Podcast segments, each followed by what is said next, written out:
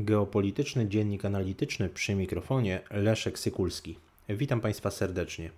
Wczoraj 18 czerwca w Islamskiej Republice Iranu odbyły się wybory prezydenckie.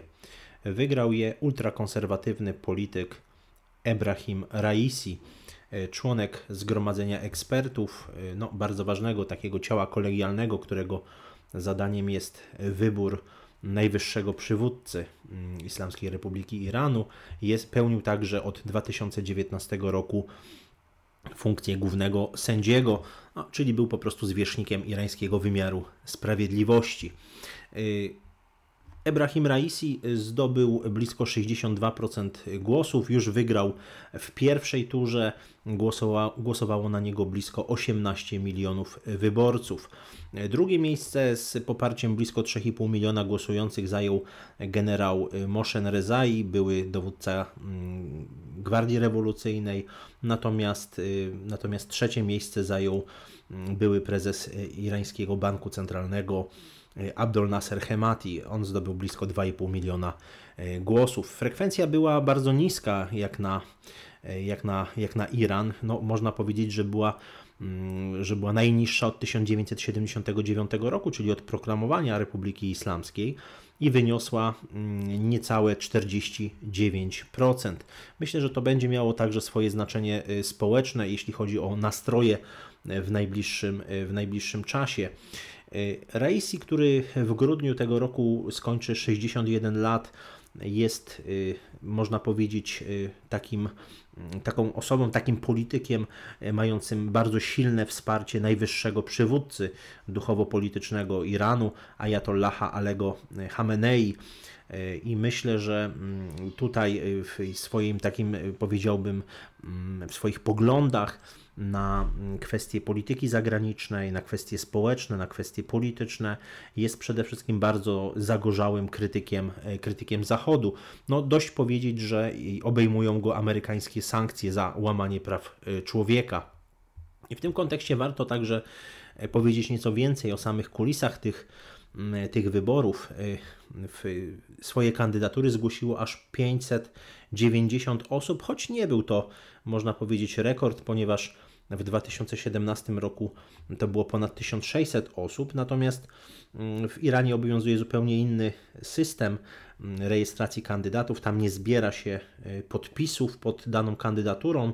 Mm, tutaj listę kandydatów ostatecznie zatwierdza specjalna, można powiedzieć, taka Rada Strażników y, Konstytucji, Islamska Rada Strażników Konstytucji, która jest złożona z 12 szyickich duchownych i prawników. Ona właśnie tutaj potwierdza te kwalifikacje nie tylko, można powiedzieć, polityczne, w sensie i, i, i te kwestie wymogów formalnych, ale także kwalifikacje ideologiczne, prawda? Chodzi o to, czy dany polityk, dany kandydat na prezydenta jest gwarantem e, utrzymania e, samej idei islamskiej, e, islamskiej rewolucji.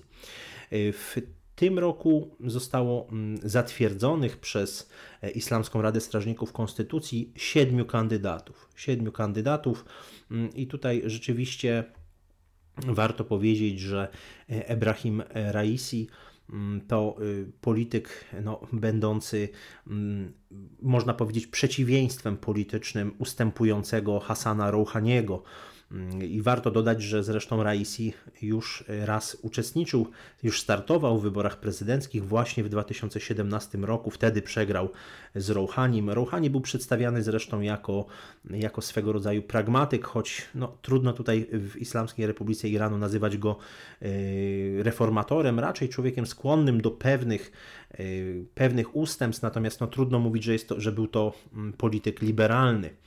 I poza Raisim i e, wspomnianym, e, wspomnianych przeze mnie mm, już e, tutaj politykach mm, byli, mm, startowali między innymi były sekretarz Najwyższej Narodowej Rady Bezpieczeństwa Said Jalili, czy, czy taki konserwatywny poseł Ali Reza Zakani. Mm, myślę, że no, też warto oczywiście podkreślić, że do wyborów nie dopuszczono mm, takich kandydatów, którzy byli mm, utożsamiani właśnie z Hasanem Rouhanim, jak, jak na przykład y, były przewodniczący parlamentu Ali Larijani. W tym kontekście, w kontekście tych wyborów, w kontekście niskiej frekwencji, w kontekście kryzysu także gospodarczego, mm, który obecnie jest y, w Iranie, mm, można się doszukiwać pewnych, y, pewnych przesłanek wystąpienia protestów społecznych. Może nie od razu, natomiast myślę, że mm, mając w pamięci y, te protesty na przełomie lat 2017-2018, tutaj wtedy były te protesty przeciwko korupcji, korupcji władz, były ujawniane skandale związane z tą linią konserwatywną mm, w establishmencie irańskim. Natomiast no, przede wszystkim warto tutaj wymienić te, te protesty antyrządowe z y, przełomu listopada i grudnia 2019 roku, kiedy no, doszło do, można powiedzieć, bardzo krwawego stłumienia tych, y, tych antyrządowych mm, zamieszek. Mówią, niektórzy mówią nawet, że zginęło półtora tysiąca osób. W tym kontekście może tutaj rzeczywiście ma, może tutaj zastanawiać ta niska frekwencja, sam, sam fakt oddania Mm, oddania ponad 3 milionów głosów nieważnych, również pokazuje na swego rodzaju, y, no można powiedzieć, taki, mm, taki sprzeciw części społeczeństwa. Można to uznać te, te głosy jako takie głosy, mm, głosy protestu. Y, w kontekście polityki międzynarodowej bardzo ważnym oczywiście wydarzeniem i takim no, ważnym kontekstem międzynarodowym tych wyborów są trwające negocjacje w sprawie y, umowy nuklearnej, w sprawie porozumienia, które, które zostało zawarte w 2015 roku, a które jednostronnie wypowiedział Donald Trump.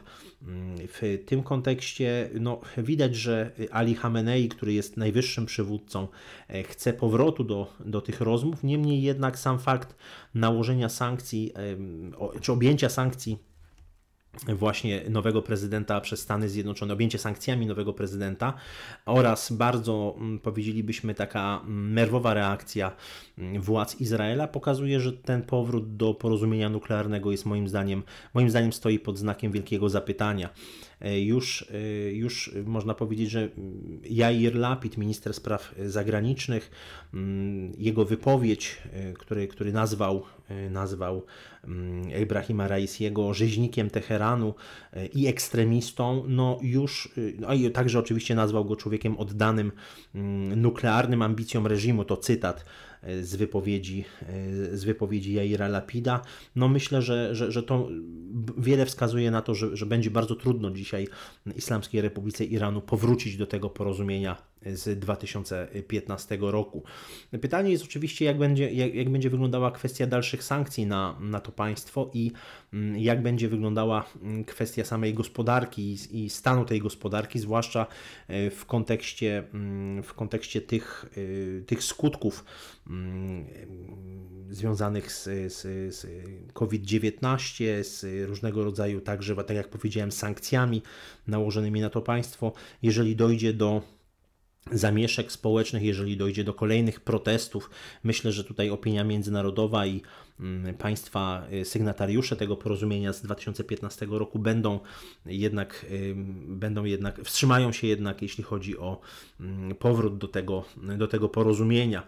Myślę, że nie zaszkodzi to na pewno, jeśli chodzi, ten wybór na pewno nie zaszkodzi mm, Iranowi, jeśli chodzi o kontynuację rozmów i e, porozumień jeśli, z Federacją Rosyjską i z Chińską e, Republiką Ludową. Myślę, że także te nowe projekty infrastrukturalne, o których także wspominałem w ostatnim czasie w geopolitycznym dzienniku analitycznym, nie są tutaj e, zagrożone. No, na pewno taki wybór jest bardzo ważnym sygnałem dla Izraela i ta nerwowa reakcja mm, władz, e, władz tego państwa pokazuje, że e, moim zdaniem te przygotowania do wielkiej wojny z Iranem będą między innymi w Izraelu kontynuowane. Dziękuję Państwu za uwagę.